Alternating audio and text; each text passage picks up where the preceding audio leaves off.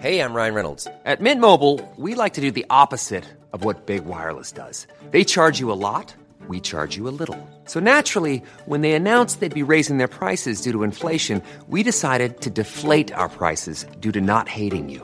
That's right. We're cutting the price of Mint Unlimited from $30 a month to just $15 a month. Give it a try at mintmobile.com slash switch. $45 upfront for three months plus taxes and fees. Promo rate for new customers for limited time. Unlimited more than 40 gigabytes per month. Slows. Full terms at mintmobile.com. Want flexibility? Take yoga. Want flexibility with your health insurance? Check out United Healthcare Insurance Plans. Underwritten by Golden Rule Insurance Company, they offer flexible, budget friendly medical, dental, and vision coverage that may be right for you. More at uh1.com. Hi, this is Billie Jean King. This is Marion Bartoli. I'm Mats Wilander. This is Mary Carillo. This is Pam Shriver. This is Yannick Noah, and you're listening to the Tennis Podcast.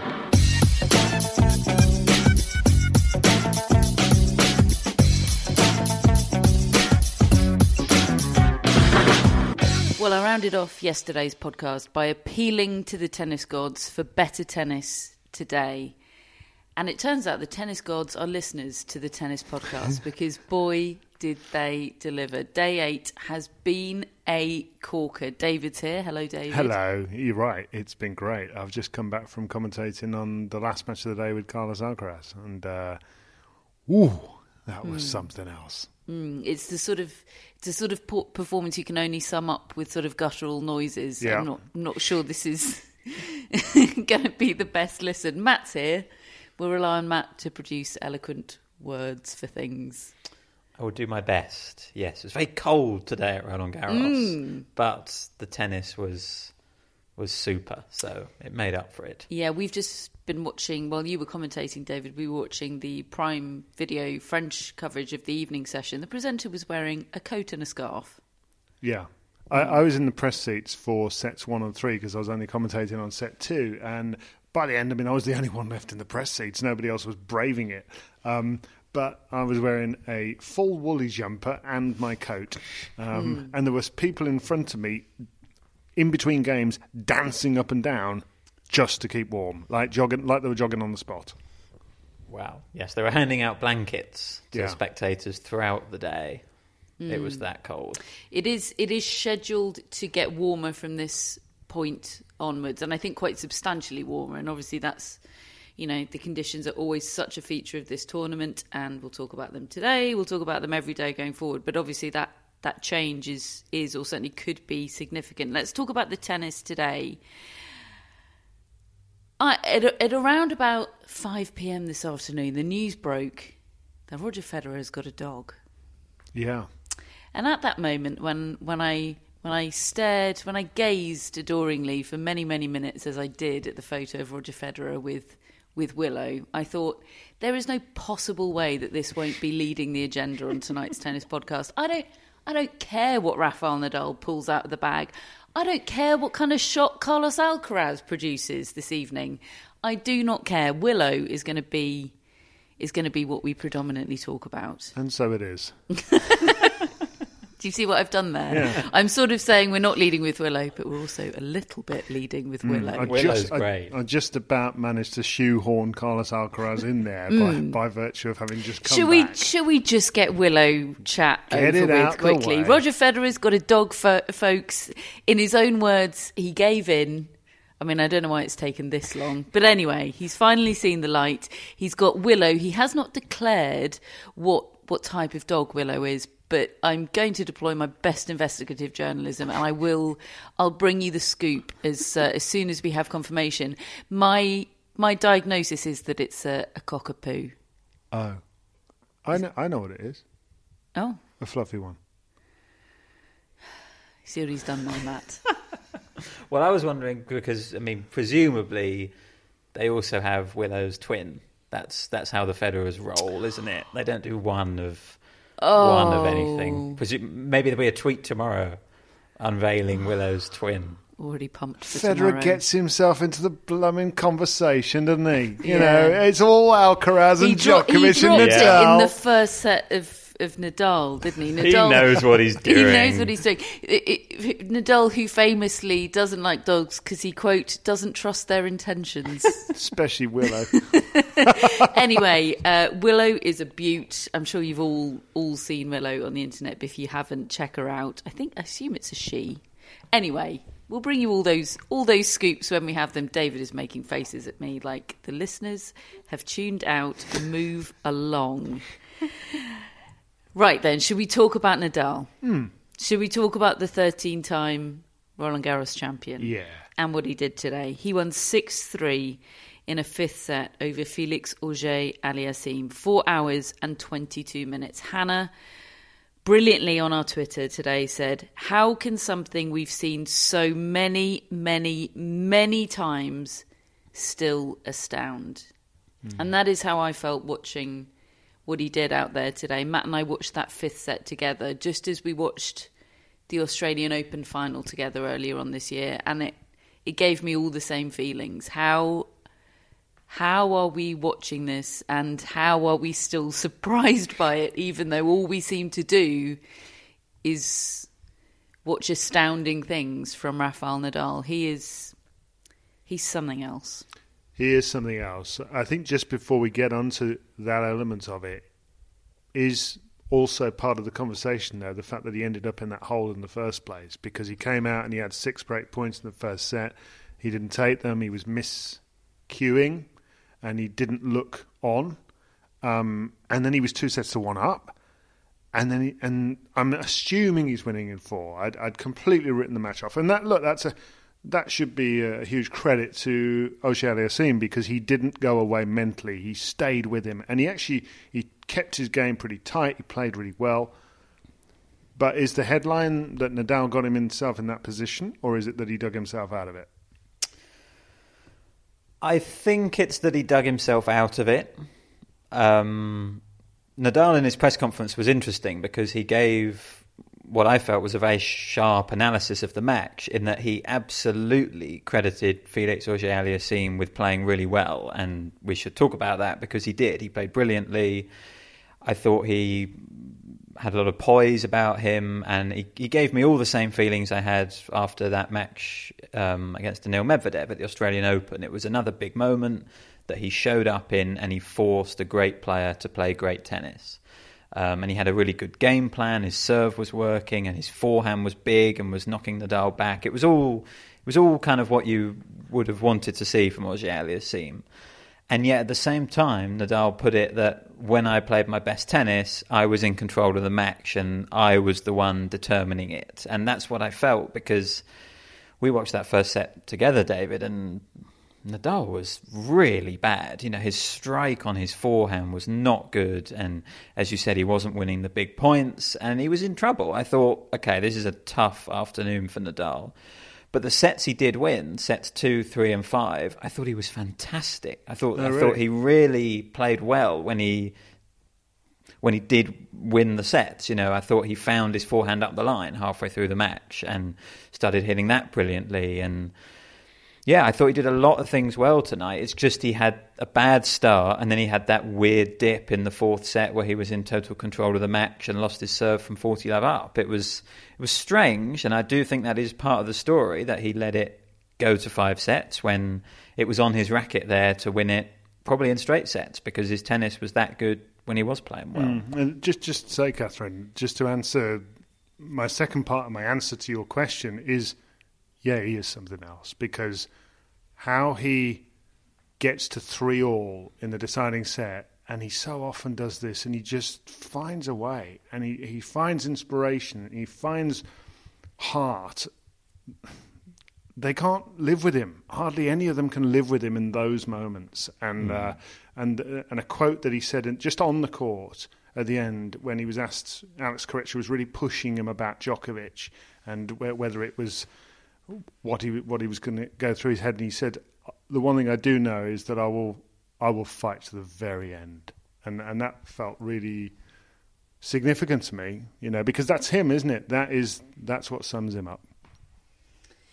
Yeah, and he, he said today, is he sort of is repeatedly saying, I, any of these matches here could be my last ever Roland Garros match. He's stepping onto the court with that with that on his shoulders, thinking this could be my last match of this tournament, and I take n- nothing for granted about whether this will be my last tournament. This was a guy that stared retirement in the face at the end of last year when he was on on crutches because of that foot. So that's an immense thought, isn't it? That you know when he, when he's in dark places in these matches, that that that it could be the end. You know, the end of the most extraordinary journey. You know, as as he always tells the crowd on Chatrier after his wins, this has been the most important place in my career.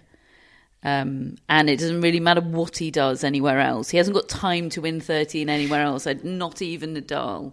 It doesn't matter what happens, that will always be the case. And to think that he's walking out there with the absolutely accurate and realistic um, feeling that that it could be the last time is is extraordinary. Really, just the weight of that weight of that emotion, and that is all before we get into the Uncle Tony of it all. now, two days ago, when this this matchup was was set up, that was the angle the journalists wanted, wasn't it? I could hear the chat around the press room before they went into the the Nadal press conference after his previous win. You know, who's going to ask him about Uncle Tony? That's you know, that's the angle that we want. We want we want to nibble on Uncle Tony. And Rafa wasn't having any of it, was he? He just said, "He's my uncle. He's more than my uncle as well. We share a bond so special, etc., etc. It doesn't matter to me where Uncle Tony sits. All of that. Believe him. I believe that is the absolute truth." We discussed what we expected of Uncle Tony two days ago that he wouldn't sit in either box, that he would sit somewhere else. That all happened. Normal, normal, normal. Did any of us expect that that somewhere else would be front and centre alongside the president of the French Tennis Federation, first and foremost? I mean, he was the, cl- he was the certainly closest human being physically in the stadium to Rafael Nadal and Felix Auger-Aliassime, aside from the ball kids and the line judges. That's how centrally he placed himself on the front row of the stand. I was gobsmacked by that. Same. because hmm. that was, to my mind, for both players, given what we know is the situation, he's coaching one guy against his nephew, at least on paper. That's what's happening. Now, I kind of assumed, based on talking to you both and what I'd heard, that he was probably going to kind of, you know, excuse himself from his role as Rec- coach. recuse himself. recuse himself from, from from his role. So and hand that over to Frédéric Fontang. So you you do the coaching. This is my nephew. I can't tell you how to beat my nephew, even though I find all that a bit unsatisfactory on a certain level. I, if I I keep coming back to the, the thought that if I'm Felix Auger-Aliassime, I'll, I'll always have in my head. I wonder what I've left on the table by not knowing what Tony Nadal thinks I should have done to beat his nephew, if if indeed that was the situation. But to, to place yourself visually right in their eye line, Rafael Nadal very nearly hit him with a smash at one point. very nearly, full blooded smash. Obviously, completely coincidental, accidental, I'm sure, but it, it smashed into the, the backdrop, probably about three inches lower than than what would have been required to smack him in the chest. And but every time Nadal would have turned around at that end of the court, he's eyeball to eyeball with his uncle, who's coaching the other bloke, and Felix is the same. I mean, it's just I, I cannot understand. I'd love to know why he did that. a bigger deal in my mind that for Felix Auger Aliassime because Rafael Nadal knew that his uncle Tony wanted him to win today. That that's fine. It's fine that an uncle wanted his nephew to win and that that family family tie comes comes above any professional coaching relationship. That is fine. But to position yourself where your your client can see your facial reactions and even if there aren't facial reactions You'd be you can still be looking for them Yeah, can't you you, would, can yeah. still be sort of distracted by the prospect of them is I found it extraordinary and it it got more extraordinary. But anyway, Matt, have have your say. Well, no, I mean, all I was going to say is I I completely agree. I felt like Tony Nadal would disappear for these two days, and actually, what happened, and we'll get onto it now with the interview, is he was more prominent than ever. You know, he had he had real main character syndrome around this whole match. He he put himself front and center, literally in a way that I just didn't think he would Mm. at all, and it it created a situation. T- two days ago, when Nadal was asked about it in press, basically his line was, "I get it." But it's not the story, guys. Mm. That was his message. It's not the story that you think it is. It's it's all fine. Everybody knows the situation and is cool with it.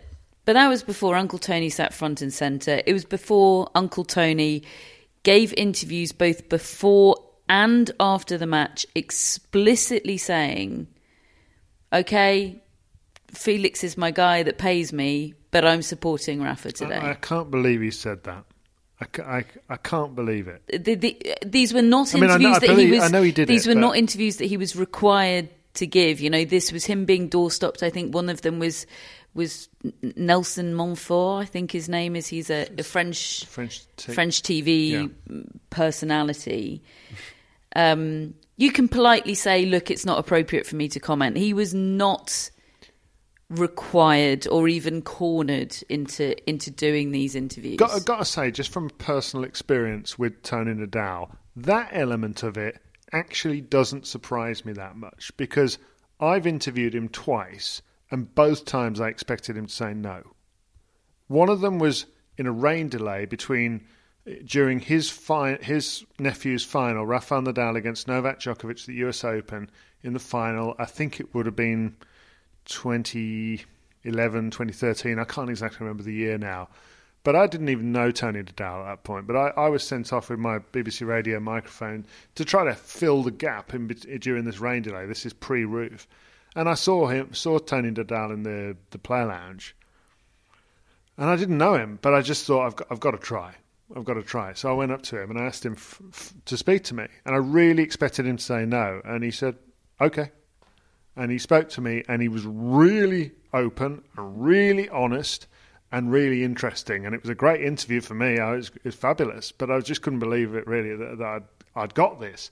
And then we had another one at Queen's a few years later in 2015 when Nadal is in a trough. Nadal was totally short of confidence. We knew that just visually from watching his game and seeing his results. And I asked Tony Nadal for an interview, and he told me exactly the same. And he was so candid about Nadal's problems at that time. And again, I just couldn't believe that he was letting me know all this stuff um, to go out in an interview. So probably that element of it, I'm not that surprised by. I just, I'm, and look, it's great. You know, on one, it's lovely to have candor in journalism and for fans to know what's going on. But in this instance, to place yourself there, I just, I'd love to know why he did that. Matt and I noticed that he was seemed curiously absent um, throughout the fifth set, and then we saw a, a tweet from Mike Dickson of the Daily Mail reporting that he left after set four and got in tournament transportation, which in itself is distracting, isn't it? So his presence is distracting, and then his lack of presence is distracting. I mean, he could not have made himself It's kind of more epic. the story today. and and look, we Matt and I went to Rafael Nadal's press conference afterwards because they're unmissable, and Felix Auger-Aliassime was scheduled to come into press immediately after Nadal, but Nadal's press went on quite a long time, particularly the Spanish portion, and obviously Auger-Aliassime was was sort of being being held up by that, and then midway through Nadal's press, it, it, Auger-Aliassime was moved to room two, so they were happening simultaneously, and there weren't many journalists in Auger-Aliassime's press conference, and he was not asked about the Uncle Tony situation. Which Were, were either of them? no, and Nadal's English press was quite short, and I think you know, given what had happened a couple of days ago, the feeling was you know He's just going to close yeah. it down. Right. Yeah, Auger-Aliassime was the one to ask about it for me, and I just assumed that we would get the chance to ask him, and unfortunately, um, that didn't transpire. Pretty sure he would have shut it down as well, but Maybe. shame not to hear it. Isn't it? I would be surprised if that relationship survives this. Personally, Be interesting.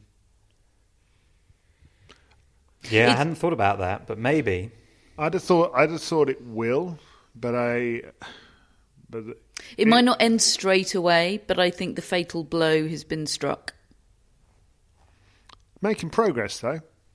Yeah. Well, the next question I have here is: Is Felix Andy Murray voice getting closer? I'd say he's getting closer.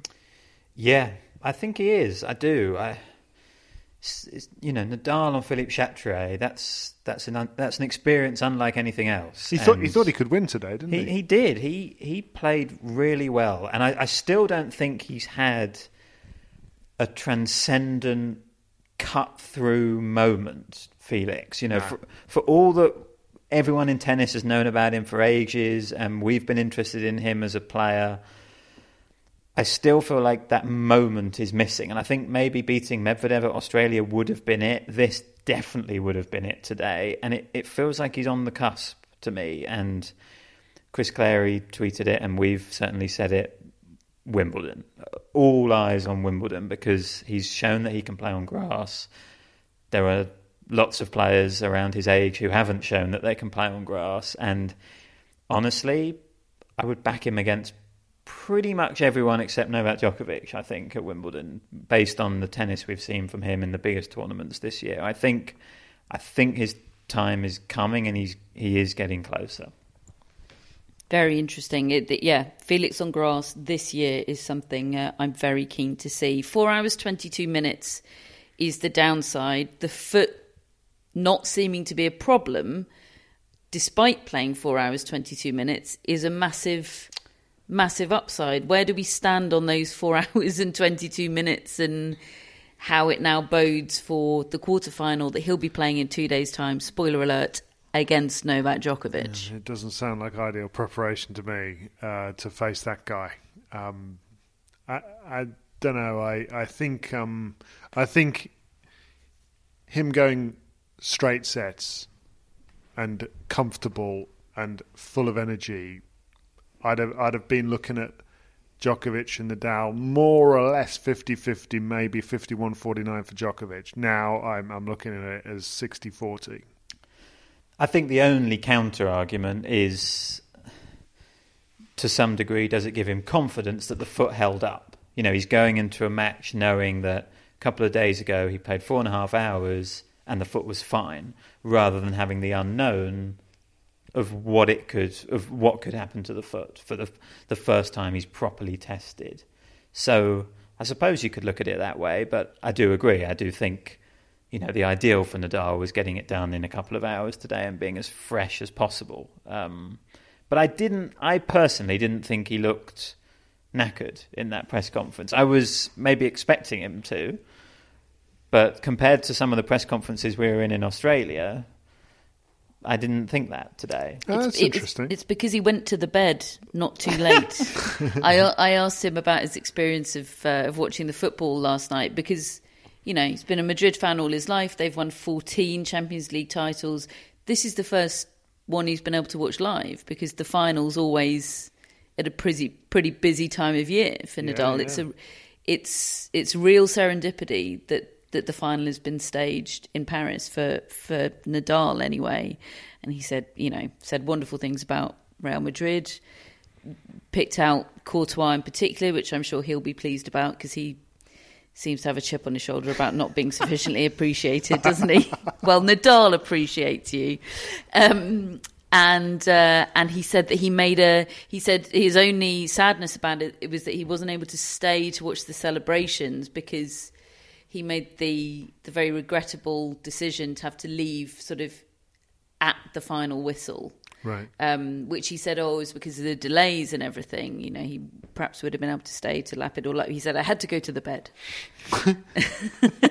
Can, actually, I want to slightly row back on my 60 40 because I've just suddenly had this vision of Nadal on Tuesday. And I think he might start the match looking like a different man. I think there could be steam coming out of his nostrils. I think he could be rampaging around that court. Yeah, I mean, I- I did have an image of, you know, we don't know whether that match is going to be day or night. That's such a big question still. But, you know, just imagine it's in the day, sun beating down, Nadal going onto court like he's playing his last ever match at Roland Garros. Yeah. How do you stop that? Mm. And- I mean, I think if anybody can, it It is. is- if anyone can, it's But Djokovic. I, I, I think if I'm guilty of anything, and I mean I'm guilty of a lot because I think I've got one out of seven predictions right in the last week. But more to the point, I think sometimes I'll see what happened two days ago and assume that's going to happen again, and actually maybe the the, the thought process really needs to be.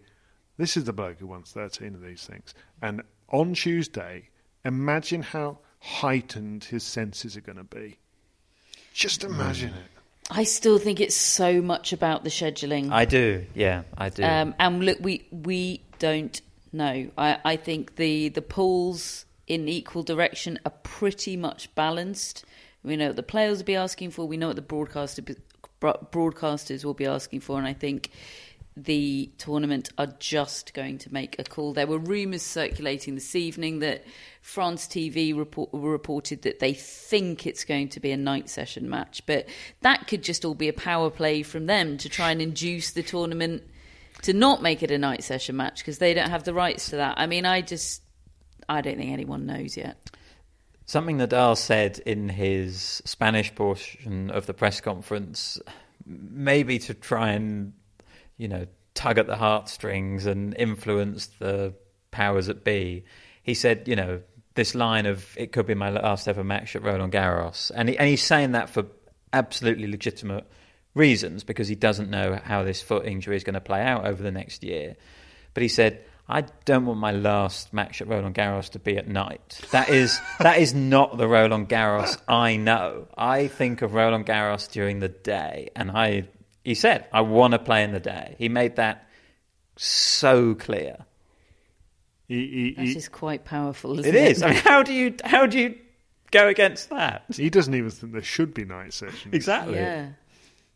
Oof. I like the night sessions. Let's uh, let's cover off Djokovic. Let's cover off Djokovic quickly. I mean, in terms of the match against Diego Schwartzman, it went exactly as predicted, didn't didn't it? There were there were moments I think in set two, Diego Schwartzman was was a break up and had opportunities for a double break. And Matt and I were watching it together, and Matt looked at the screen. and He said, "Oh, he'll need the double break because, as we said previewing this match."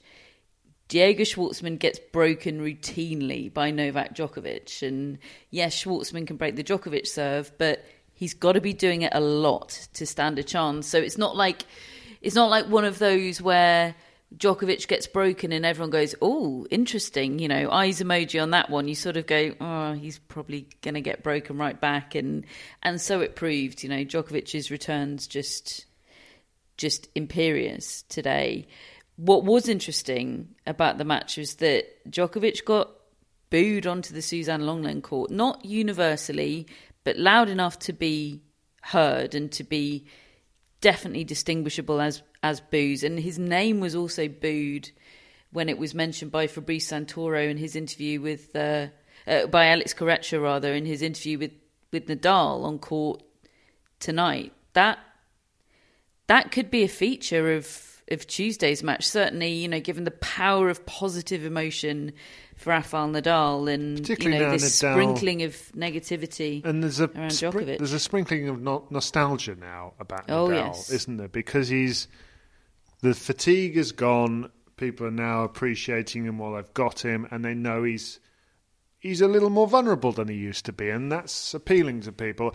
I, I think that Djokovic the last month or so has been playing with a siege mentality, and and I, I, I think his his his mental approach at the moment he looks watertight to me. He looks so on it, so determined, and and those sort of things. I think initially when he walked out, I think it did take him by surprise. I don't. I mean, he doesn't, and he doesn't like it, and I'm not surprised. I wouldn't like it either. But I also think that that steels him. He, we've seen it so many times. God, it's it, Tuesday. Come on, bring it on. Uh, yeah, just a last note on, on scheduling. I asked Djokovic how he felt about being scheduled on on Lenglen today, and he all but said that he was offered the choice of night session on Chatrier or day session on on Lenglen. I hope that's not sort of filling in too many blanks to say that. I feel like that was pretty much what what he said. Um, which is interesting, isn't it? He did reference specifically his uh, opponent as a, as a feature of height. that decision. Schwartzman's height, basically. he said. He said a higher bounce. A higher bounce would suit me better today, given given my opponent. But it's interesting that you know if the opponent weren't Nadal, I think Djokovic would be absolutely fine about playing day session on Tuesday. I don't think he particularly loves the night session. It's just that it clearly disadvantages Nadal the most, so it's net mm, gain for Novak Djokovic. Because I think I don't think he'd want to play Alcaraz at night. You know, in the, in especially having seen Alcaraz tonight. My God, that's a different kind of ball, isn't it? That he's playing against. Yeah, I mean, slow conditions don't seem to affect Carlos Alcaraz. I'm not sure. We're yet to establish what does affect Carlos Alcaraz. Really? Um, he booked his place in the quarterfinals this evening via a, a straight set bulldozing of Karen Khachanov, who I thought played one of the best matches I've ever seen from him. He, he was really good. Yeah, he got duffed up and he was really good. yeah. I mean, Alcaraz brought the absolute best out of Karen Khachanov and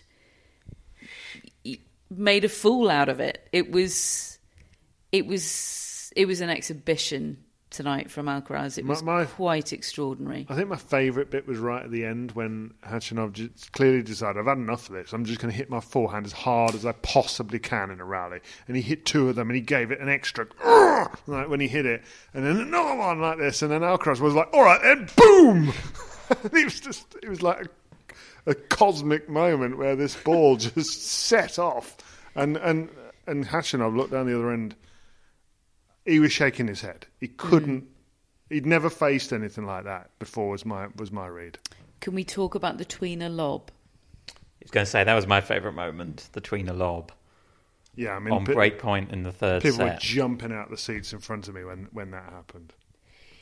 The thing about it, I think, is a, a- a tweener is something that we often bait, uh, debate in our newly renamed Alcarazmataz chat because m- my brother Matt is not a fan of the tweener. He thinks it is almost always not the most percentage shot, shots to choose in, in the situations in which it ends up being shown chosen. And Matt, you think that, that he wasn't forced into playing that tweener lob this evening, that Alcaraz did have the option to run around it. I think he, pro- given how quick he is, I think he can probably get around that. But he maybe it- thought it was was the best choice. But but he somehow made it look percentage. He did. I mean, the margins on it were He's just so huge. it looked it. Yeah. looked completely repeatable. I would back him to make that shot nine times out of ten, which is absurd. That should be a that should be a two out of ten shot. He max. hit he hits that as well as Mansour Bahrami hits it.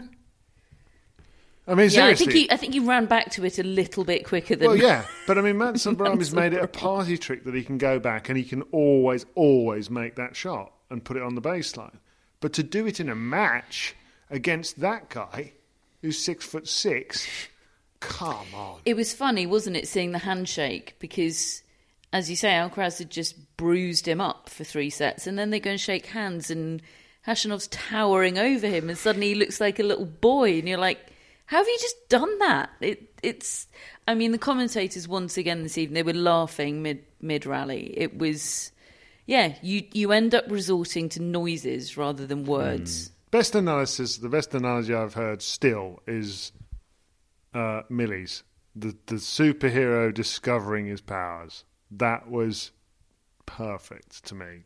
Because when, when he's playing like he was tonight, it's, it's, he's, he's like he's looking at his hands as if to say, wow, let's check out what I can do. That doesn't sound great for Alexander Zverev, does it? Because it seems that he's discovered even more powers since he bruised Zverev up in the uh, in the Madrid final, which wasn't that long ago. That is Zverev's favourite tournament, the one that he plays best at. I know Alcaraz played brilliantly there too, but I I just cannot see any way that Zverev is competitive in that match unless Alcaraz has an off day. I think he'd be better than Madrid because because I mean, he was awful. It, he'll it have proper, at least proper terrible. preparation. He can't have any excuses this time, can he? Because he was He certainly moaning, can't, He was moaning no. about the, the late nights, Mm. wasn't he? That Yeah. day. Yeah, I, I I think he'll get more than what what was it four games he got in Madrid. I think. Yeah, But I, I think Alcaraz in straight sets, yeah. I, I which think he can- essentially is the same. I, Really. mean, I think the truth is Zverev's not played. I mean, he's he's nearly lost sets, or and he's nearly lost matches this week. Um, He was very pushed in all, well, certainly two out of the three sets today against um, the man that we're lovingly called Bern, calling Bernie. That's David's. and the actual David's name, way out. the actual name is. Bernabe Zapata Miralles. So Hmm. you can see why I'm calling him Bernie. Um, yeah, first two sets were extremely close, particularly the first one, which had a, an epic tiebreak, many, many set points for both players, and then. And then you thought, well, I say you thought, I certainly thought after that that Zapata Miralles would fall off in the second set, but he kept his challenge right up and made that extremely close as well. I think Zverev, like me, was sort of expecting him to go away and he just didn't. And I'm looking at the screen and I'm thinking, how is Zverev the the less aggressive player in this matchup? How is Zverev in the deeper court position most of the time? And he's actually really good at it. He's a far better defensive player than he has any right to be with his style of play and stature. yeah, I But agree. He's be- too good at it. But but yeah, being good at the defensive stuff, I don't think is actually helping his overall it's- results. That's not going to get the job done It- against an no. Alcaraz at full power. Put it that way. I, th- I actually think he he could win a set. I, I, I could see him losing in four, but I could also see him losing in three, and I don't see any other result other than those two. I, I- I think if Alcaraz plays anywhere near um, the level that we've seen, I, I can't even see how Zverev gets a set. But no, we shall see. Zverev is the only player, it seems, and certainly from his press conference, that is getting a bit sick of Alcaraz already. Like, I feel like a lot of the other players are quite pally with him, kind of. You know, you see Khachanov at the end there. m- They, they maybe want to that's just bask in his reflected glow, don't they? Zverev wants to run away from his reflected glow. Yeah, I mean, he's he was chippy, wasn't he, about Mm. the court assignments and the fact that. Well, he said he's preparing to play Alcaraz at night in that quarterfinal because he, he basically said the whole tournament's revolving around Alcaraz and it's kind of obvious who the who the tournament want to win and it's Alcaraz and he's the centre of attention. He's getting the night matches. He's getting the big staging. And yeah, he's he's annoyed by that Zverev, but it's very very tough to argue with any of the assignments that Alcaraz has got. You know, he is he is the star. He's a much bigger star than Zverev at the moment. Zverev hasn't been assigned to Simonne Mathieu. He's been been on one of the Well, top two true, courts yeah. every every match, and Alcaraz has played on Simonne Mathieu. I don't. I mean, yeah. If you're looking for plump lips that last, you need to know about Juvederm lip fillers. With Juvederm Volbella XC and Juvederm Ultra XC, your lip look, whether it's subtle or bold, can last up to one full year with optimal treatment and no additional maintenance. Find a licensed specialist and see if it's right for you at juvederm.com today. That's J U V E D E R M.com. Add fullness to lips in adults over 21 with Juvederm Volbella XC or Juvederm Ultra XC. Do not use if you have severe allergies or a history of severe allergic reactions, or if you're allergic to lidocaine or the proteins used in Juvederm. Tell your doctor if you have a history of scarring or taking medicines that decrease the body's immune response or that can prolong bleeding. Common side effects include injection site redness, swelling, pain, tenderness, firmness, lumps, bumps, bruising, discoloration, or itching. As with all fillers, there's a rare risk of unintentional injection into a blood vessel, which can cause vision abnormalities, blindness, stroke, temporary scabs, or scarring. For full important safety information, visit juvederm.com. Hiring for your small business? If you're not looking for professionals on LinkedIn, you're looking in the wrong place. That's like looking for your car keys in a fish tank. LinkedIn helps you hire professionals you can't find anywhere else, even those who aren't actively searching for a new job but might be open to the perfect role. In a given month, over 70% of LinkedIn users don't even visit other leading job sites. So start looking in the right place. With LinkedIn, you can hire professionals like a professional. Post your free job on linkedin.com slash people today. Hello, Tennis Podcast listeners. David here.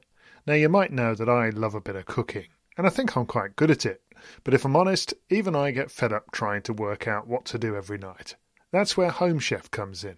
Being able to put together a delicious meal without the long prep and the cook times, well, that's pretty cool. Home Chef provides fresh ingredients and chef designed recipes conveniently delivered to your doorstep to simplify your cooking experience. They have over 30 options a week and serve a variety of dietary needs, so you don't have to worry about what to make ahead of time. Not only is it convenient, but it's economical too. Home Chef customers save an average of $86 per month on groceries. Now, for a limited time, Home Chef is offering Tennis Podcast listeners 18 free meals plus free dessert for life, and of course, free shipping on your very first box. Go to homechef.com slash tennis. That's homechef.com slash tennis for 18 free meals and free dessert for life. You heard it right.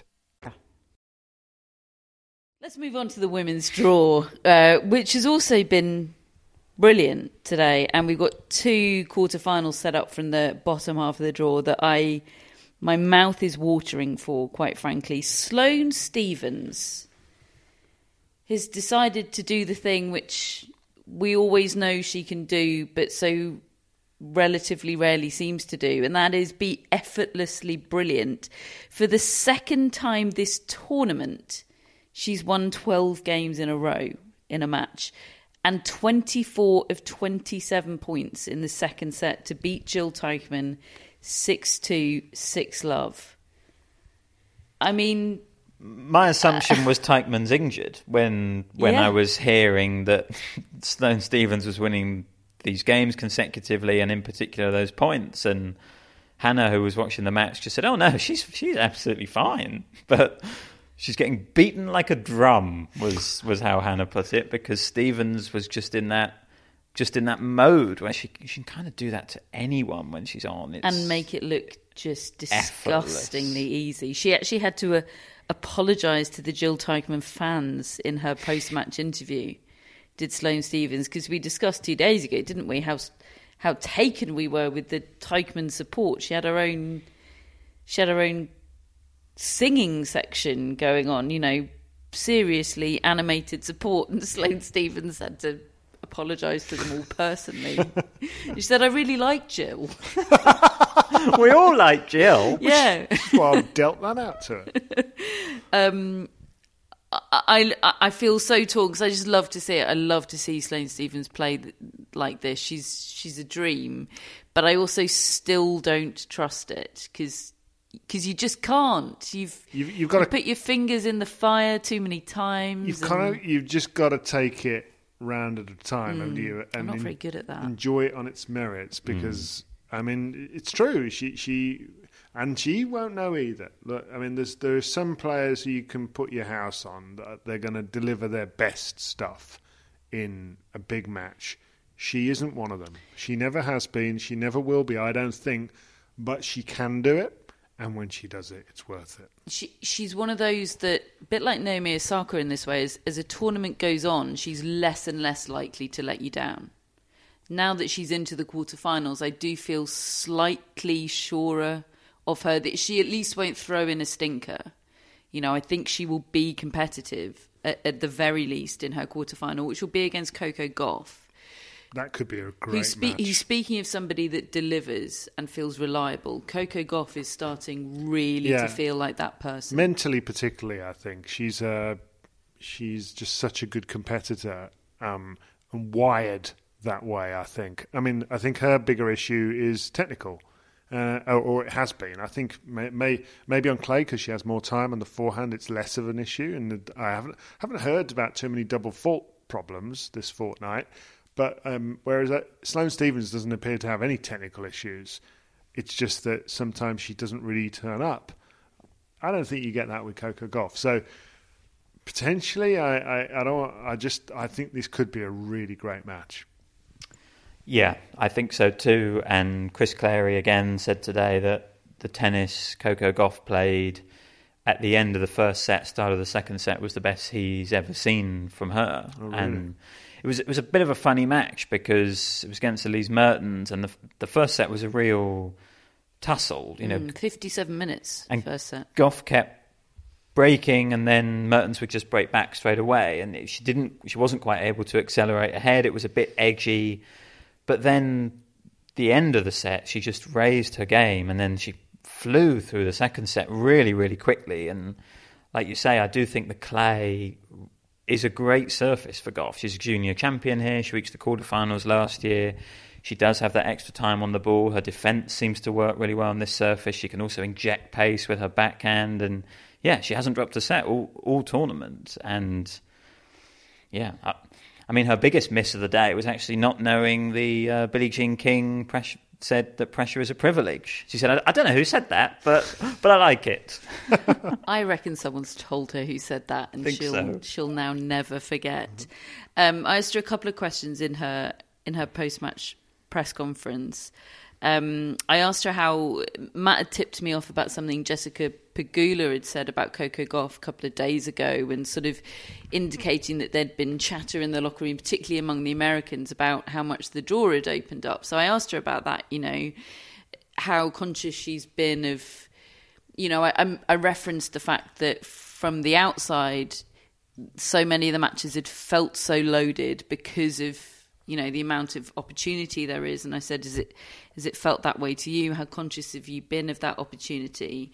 And she kind of said she didn't deflect. She said, "Kind of yes and no. You know, I'm I'm aware, I'm aware of the seeds that have lost, but." She said, I don't really see it in terms of opportunity anymore. But she said, a year ago I did. And she referenced the quarter final that she lost a year ago. And she said she was particularly bummed about losing that quarter final because she felt like she could have beaten the players left in the in the semi-final. She was looking ahead and thinking, "Oh, but you know, it was such an opportunity because so many of the top names had lost." And she basically said that I mean, part of it is her own maturation and, and evolution. You know, she's she's still only eighteen, but she also said the U.S. Open last year changed her mindset and changed a lot of players' mindsets about what's possible and what counts as opportunity because of Raducanu. because of Raducanu and Fernandez. Right. Um, and that was really fascinating. And of course, why wouldn't it? Why why wouldn't that make pretty much anyone believe that things are possible? So she was she was kind of like what seemed like opportunity. What, yeah, re, re, redefines opportunity, really, doesn't it? Was it who beat her last year at the French? Yes. And, uh, yeah, because and I, I seem to, was that a good match? Can't remember now. I got a feeling there was a good set. Because I, I, I definitely, I've been waiting for a breakthrough, and I feel like I mean, like I've put I've put her in the final uh, at the outset of the tournament because I just think she's gonna get there. I don't want I don't want to I don't want it to be the one where I don't pick her. that was that was the philosophy that got me picking Paula Badosa for s- sort of six consecutive weeks in March and April. Yep. Anyway, anyway, look, look I, I think you could be onto something, David. I'm I'm very excited about all all four semi-finalists, all, all four quarter finalists that we have in this se- this section of the draw. Quite frankly, we got we got Gauff against Steve Stevens. We have got Leylah Fernandez playing fellow lefty Martina Trevisan Oh, that'll be interesting. In the quarters. Trevisan defeated Ale- defeated Aliaksandra Sasnovich in uh, straight sets, a match that was all about the first set tiebreak. I was laughing out loud watching that first set tiebreak. It was it just started to feel silly. It's like, Because- does anybody want to win this? just squandering opportunity, That's harsh, or but just getting it snatched from them, or I mean, to me, it was the perfect example of how tennis doesn't have to be the highest quality to hmm. still be a great watch. You know, hmm. because there was a lot of tension, and they they weren't playing their best tennis in that tiebreak, either player. but I was gripped by Yeah, it. You know, it- I was I was trying to get out to enthralling. I was trying to get out to Anisimova Fernandez, but I said right, I'll go after this tiebreak. I don't want to miss this, and it was yeah. And normally though, Trevisan is the opposite. She's really consistent and steady and tough I think that's beat. what was funny about it, wasn't Because it? was she was like, "Who have I become?" Yeah. she lost her tennis identity Yeah. and yet still managed to win the tiebreak. And I must say, you know, she she, she lit up that pretty dour September October French Open, you know, 18 20 months ago by reaching the quarterfinals. Here. It was such a great run. And I you know, I sort of thought that might be it. You know, I sort of thought we might never get a run like this again from her. And mm. for her to back back it up, and mm. she's really not had many wins since that Roland Garros. It was only really in Rabat last week. And even in that tournament, she was down a set and a break to Muguruza. And then we inspired her. We inspired her to victory by watching, and she's now on a what nine match winning streak, I think. I put on our group chat with Hannah is is Martina Trevisan the French Open's Svetlana Pironkova, and that message got no love whatsoever, No, and I I, think it deserved more. It was just timing, Catherine, because I actually think that's really good. Mm. Um, who was the other one who did well at that French Open that I haven't heard of virtually since? I've forgotten. Oh, That's um, extremely vague, David. I, I know exactly. Do you know? I, despite it being extremely vague, I know exactly who you mean. You mean Nadia Podoroska. Oh, yes, you I do. do. I do mean Nadia Podoroska. I can't remember your name, but that's who I mean. Do you know where she is, Matt? What she's up to? Don't know she was in this tournament. um, we'll come back to you, folks, when we've figured it out in a day or so. Um, tr- just on Trevisan, she was the player who revealed some some uh, some heartfelt news, wasn't wasn't it, a, a few years ago about struggling with anorexia? I, I recall, and and and how. And um, I remember us talking about what an uplifting story hers was ab- ab- about how she'd come through that, and here she was, you know, in this incredible position. And uh, yeah, I, I, I do like watching her. And she'll play a fairly, fellow lefty. I never what to never know what to expect from lefties playing one another. I think the lefties don't like playing other lefties. That's if I've learned anything from Greg Rusedski, I think it might be that they like to feel special. Fernandez was talking Lefties, about that in in the presser because she was asked about that, and she just said, you know, it's so rare. She Mm. said exactly that. You know, I don't, I don't really get to do this, so I got the sense she was kind of excited about it. She her her personality engulfed Philippe Chatrier today in that match against Amanda Anisimova. She she, she for this tiny little person, and she really is. She she fills a she fills a stadium. It she's she's just a force of nature. She's really incredible. I I love to watch her. She's magnetic. I find Anisimova's game magnetic, but it was like she was overtaken by the the force of personality of Leylah Fernandez today. It was it was a good match that wasn't it? I, I it could have been that bit better. Um, but fernandez was too good and exposed. The, the the problem with anisimova is that she does have a weakness that against players like leylah fernandez she's not able to to adhere to Carillo's law. She doesn't hide that weakness. she doesn't hide that yeah, weakness. and I thought David put it really well when we were watching that match in that Anisimova doesn't have spring in her legs and in her movement, and she's a fantastic ball striker when she's in position. You trust her to hit the perfect shot One of the best. one of the best. And yet, if you can get her out of position and get her moving, she's much more vulnerable. And that is kind of what Fernandez did because she was able to read the Anisimova game, I think, and so often be in the right place to get the ball back and just put it in an awkward spot. And Anisimova, certainly for the first portion of the match, looked a bit sluggish and almost a little bit cumbersome compared to Fernandez, who was intense and behind every ball and ready for the next point, even if it was a really lengthy point that they'd just played. And Anisimova wasn't quite. There was a difference in physicality I, felt between the players, even though you know Fernandez is, as you said, this tiny little thing, and she's so strong physically, and I just felt like, and I I tweeted this, you know, I was sitting on the Philippe Chatrier Stadium, and there's this quote, isn't there, on on the court now, which is victory belongs to the most tenacious. And look, I, am not sure it's the most amazing quote I've ever heard. But, but, I, but if it's true, like it, that bodes well for Leylah Fernandez how, in this tournament. How fitting would it be if Leylah yeah. Fernandez because would be it, the one who won the French Open when that quote mm. has been put I, there? I can imagine her looking up at that every point. And, and thinking, thinking, that's me. And thinking, right, yeah. come on then, yeah. let's, let's have her, this. Her tenacity Do you think she looks at, in press conferences, she looks up at Move the Lines with Style and thinks, yeah, I'm no, she looks up at it and thinks, "What the bloody hell's that?" That is right, isn't it? Move the lines with style. That is yeah. their other Actually, slogan. just on Fernandez very quickly. I think if anybody could face Swiatek and truly believe that they will win, mm. I think it's her. She would not even question that she's mm. going to win. She would just march in there and say, "Right then, you're going to deal with me."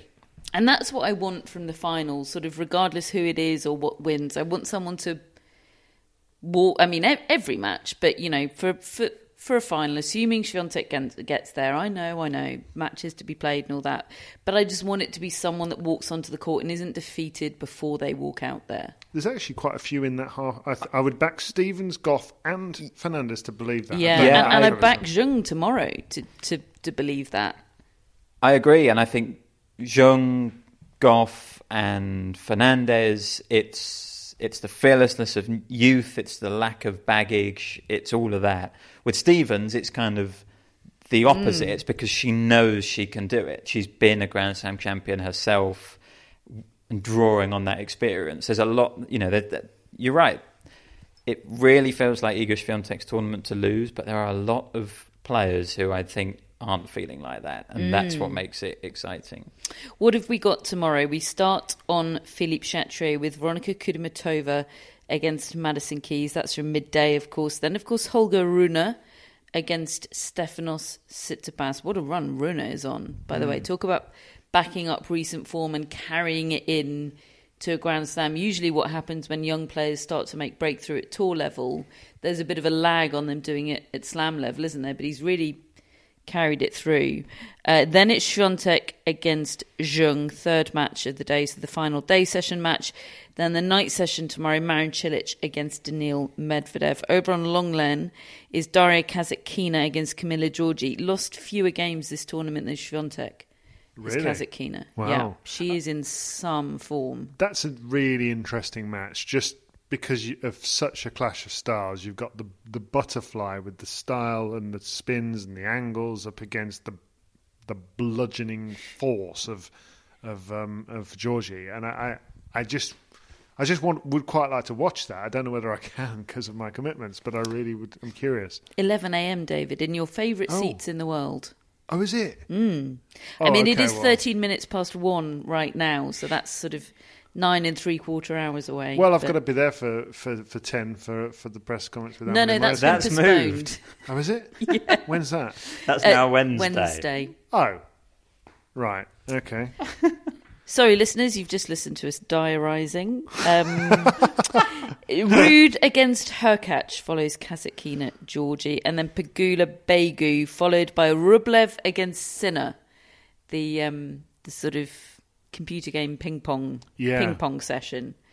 And that's it for your singles tomorrow. There's uh, uh Kudermetova and Mertens in doubles action. They're the second seeds. Um, there are some other interesting pairings in the doubles, aren't there? There's the Gauff one, isn't there? Because she's not playing with McNally now. Yeah, and there's retired Sam Stosur playing playing with uh, playing mixed doubles with Matt Ebden. Uh, there's the juniors going on as well. I keep seeing junior names popping up and thinking, oh, is that someone that you know I need to know about for the future? But we'll wait. We'll wait for the juniors to go through a few more rounds before we start um, tipping you off about names to take note of for the future. So that's tomorrow, day nine of Roland Garros 2022 just just one final thing to flag up from that order of play. That makes it That'll be the eighth night session of the tournament, and there will have been one women's match um, in the night session. There, there's obviously two more to come after Monday. Wednesday is the final night session, so we'll do the final tally and review then. But it's not looking good. it's not looking good for equality right now. Um, we have our mascots, David.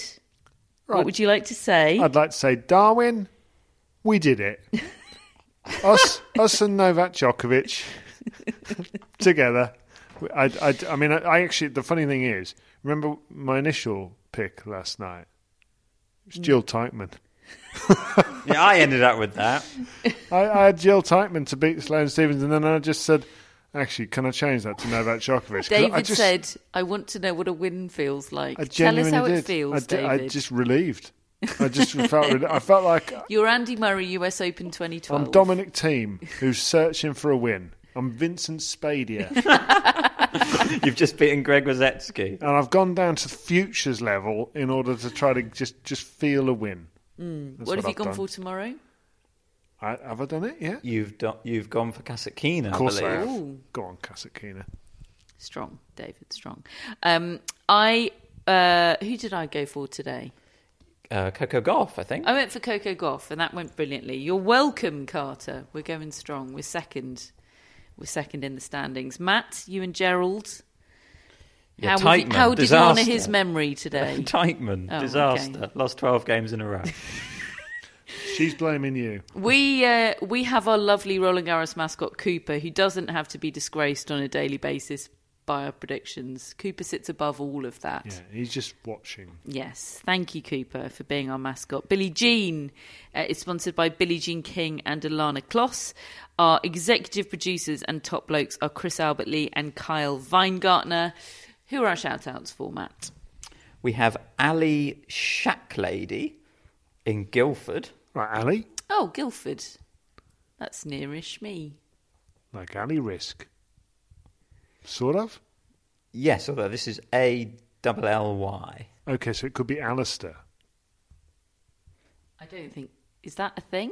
Al- Could be any of these things. it could just be Ali. Hang on, I'm going to settle this once and for all. It's like Ally McBeal, folks. Right. Yes. Okay. And this Ali says, massive, massive Nadal fan. Oh. So, good day. We bumped into a Nadal fan um, listener, Lara. Yes. Um, as we were on the way out, um, she ran afterwards and breathlessly introduced herself and said how chuffed she was to meet us, which was lovely. And um, she said what a great day she'd had. She said, I'm a big Nadal fan. And, and we asked, you know, it was the first time she'd seen him. And we said, Did you enjoy it? And she said, Yes, it was everything I hoped for and more. And that was, it, was, lovely. Really lovely. Yeah. yeah. Thank you, Ali. Thank you, Ali. We also have Sally Ann Dunn from Tunbridge Wells. Hello, Sally Ann. All right, Sally Ann. Sally Ann's favourite players were John Newcombe and Yvonne Goolagong. Oh, good choices. Great choices. Yeah. Do we think Sally Ann is Australian? I think there's a chance. Let us know. Yeah. Or just a big fan of Australians, an Australiophile. Thank you, Sally Ann. And finally, we have Vicky Spreadbury. Oh, who we know Vicky. know Vicky. Um, she's in Cambridgeshire, and she's also asked for a bonus shout out for her mum, Chrissy, who is a big tennis fan, a big podcast fan, and a big Catherine fan. Oh, you sure can. Hello, Chrissy. What a great, what a great name for a tennis fan. Apparently, she can't, she can't stand David. anyway, uh, Chrissy. That's just implicit. hello, David. Chrissy, and hello, um, Vicky. Thank you so much. And uh, is it bedtime? It's time for the bed, David. Time for the bed. Hey, we'll be back tomorrow with another daily podcast. Uh, subscribe to the newsletter. Become a friend of the pod if you'd like to make sure uh, we're at future French Opens and other Grand Slams as well. Of course, we're loving doing these shows. So thank you so much for making them happen. We'll be back with another one of these tomorrow.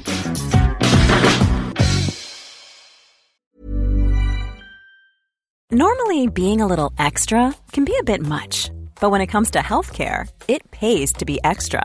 And United Healthcare makes it easy with Health Protector Guard fixed indemnity insurance plans. Underwritten by Golden Rule Insurance Company, they supplement your primary plan, helping you manage out of pocket costs without the usual requirements and restrictions like deductibles and enrollment periods. So when it comes to covering your medical bills, you can feel good about being a little extra. Visit uh1.com to find the Health Protector Guard plan for you.